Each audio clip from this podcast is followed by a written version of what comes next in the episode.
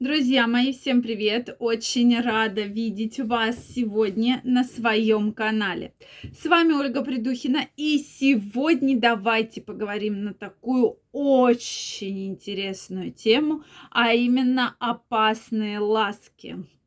Почему-то часто приходит ко мне такой вопрос. Расскажите, пожалуйста, какие же ласки есть безопасные и какие же являются самыми самыми непредсказуемыми и самыми самыми опасными. Поэтому давайте сегодня разбираться. Мне очень интересно знать ваше мнение, поэтому обязательно делитесь им в комментариях. Также, друзья мои, я вас приглашаю в свой телеграм-канал. Первая ссылочка в описании. Обязательно переходите, подписывайтесь, и мы с вами будем намного чаще встречаться и общаться. Я для вас готовлю специальный закрытый прямой эфир для подписчиков телеграм-канала, где мы будем обсуждать очень интересную тему про либидо и продукты, которые очень ярко провоцируют ваше либидо. Поэтому каждого из вас жду. Ну что, друзья, давайте разбираться.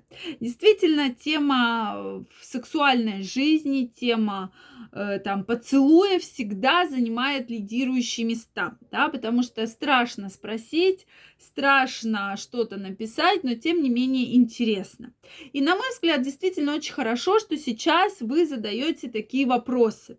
Почему это хорошо? Потому что все-таки я думаю, что в небольшом, в дальнейшем периоде времени будет меньше проблем, будет меньше заболеваний, будет меньше э, всяких передающихся половым путем инфекций, да, то есть меньше будет заражений. И для меня это тоже такой очень интересный факт.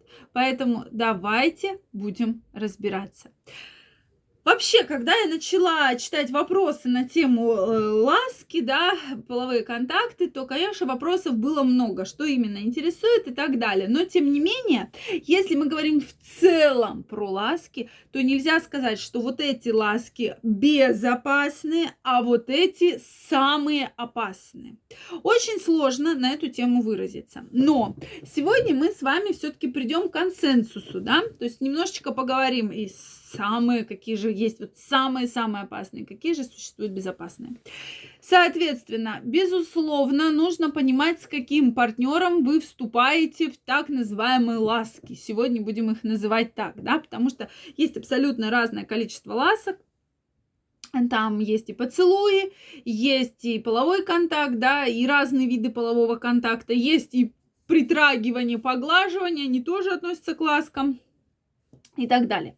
То есть даже при потрагивании, поглаживании, да, можно и так заразиться, там, допустим, э, если у человека есть чесотка, да, то чесоточный клещ, да, есть. То есть при поглаживании можно заразиться. Поэтому очень важно понимать, это партнер именно ваш постоянный или это у вас вот такое вот свидание, да, или не запланированное свидание. То, э, безусловно, при поцелуях может э, попасть та или иная инфекция. Особенно через рот хорошо передаются половые инфекции в том числе, да, и здесь мы знаем и хламидийные пневмонии и так далее, да, то есть целый ряд различных э, заболеваний ротоглотки, которые провоцируются в том числе возбудителями, провоцирующими половые инфекции. Поэтому Обязательно надо помнить про меры контрацепции. Если вы вступаете в половой контакт э, с незнакомым партнером, малознакомым, вы в нем не уверены, обязательно используйте средства контрацепции. Это будет самое правильное и самое-самое верное решение для вас, да? потому что только так вы можете себя обезопасить от э, того или иного вида заражения. При оральном сексе передается э, возбудители, при анальном сексе передаются возбудители, при вагинальном, безусловно, возбудители передаются. Это тоже очень важно помнить. И поэтому, соответственно, аккуратно к этому относиться. Особенно, особенно, что подчеркну, если вы смешиваете все виды половых контактов в один, то вот здесь должна быть максимальная осторожность. Вот здесь обязательно нужно понимать, да, что каждый половой акт должен начинаться с нового контрацептива, с нового презерватива. Да, ни в коем случае нельзя их, э, то есть, э, менять, да, то есть получается, если у вас оральный половой контакт, и э, вы используете контрацептив, вроде бы совершенно правильно. Но если вы переходите уже на другой половой контакт, вагинальный, то здесь этот контрацептив работать не будет, да, абсолютно точно. Поэтому, потому что уже он побывал в другой флоре, да, побывал во рту и так далее. Там уже могут быть э, микроорганизмы, которые в дальнейшем вы можете перенести именно во влагалище.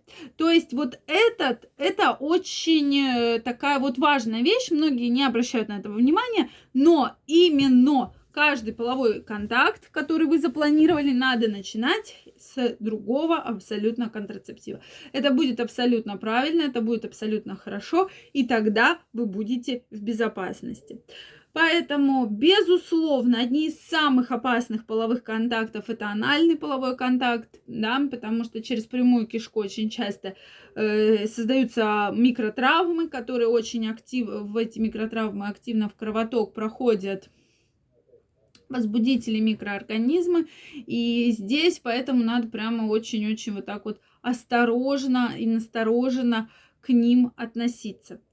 Следующее, что хочется на что обратить внимание, то есть при оральном половом контакте, безусловно, э, группа есть микроорганизмов, которые, конечно же, передаются, поэтому обязательно, если партнер для вас не знаком, да, новый партнер, э, использовать барьерную контрацепцию, это крайне важно. Ну, про вагинальный контакт, я думаю, каждый уже и так знает. Поэтому все-таки помнить про контрацепцию, помнить про гигиену двух партнеров. Это тоже очень важный момент, потому что как-то вот э, многие так, ну, не очень к этому относятся. И если вы видите у партнера какие-то выделения, вы видите воспаления, точечки, прыщики, не надо с ним вступать в половой контакт пока проблему не обследуют, пока проблема не будет решена. Друзья мои, жду ваше мнение в комментариях. Если это видео вам понравилось, ставьте лайки, подписывайтесь на мой канал. И также каждого из вас жду в своем телеграм-канале. Первая ссылочка в описании под этим видео. Всем пока-пока и до новых встреч!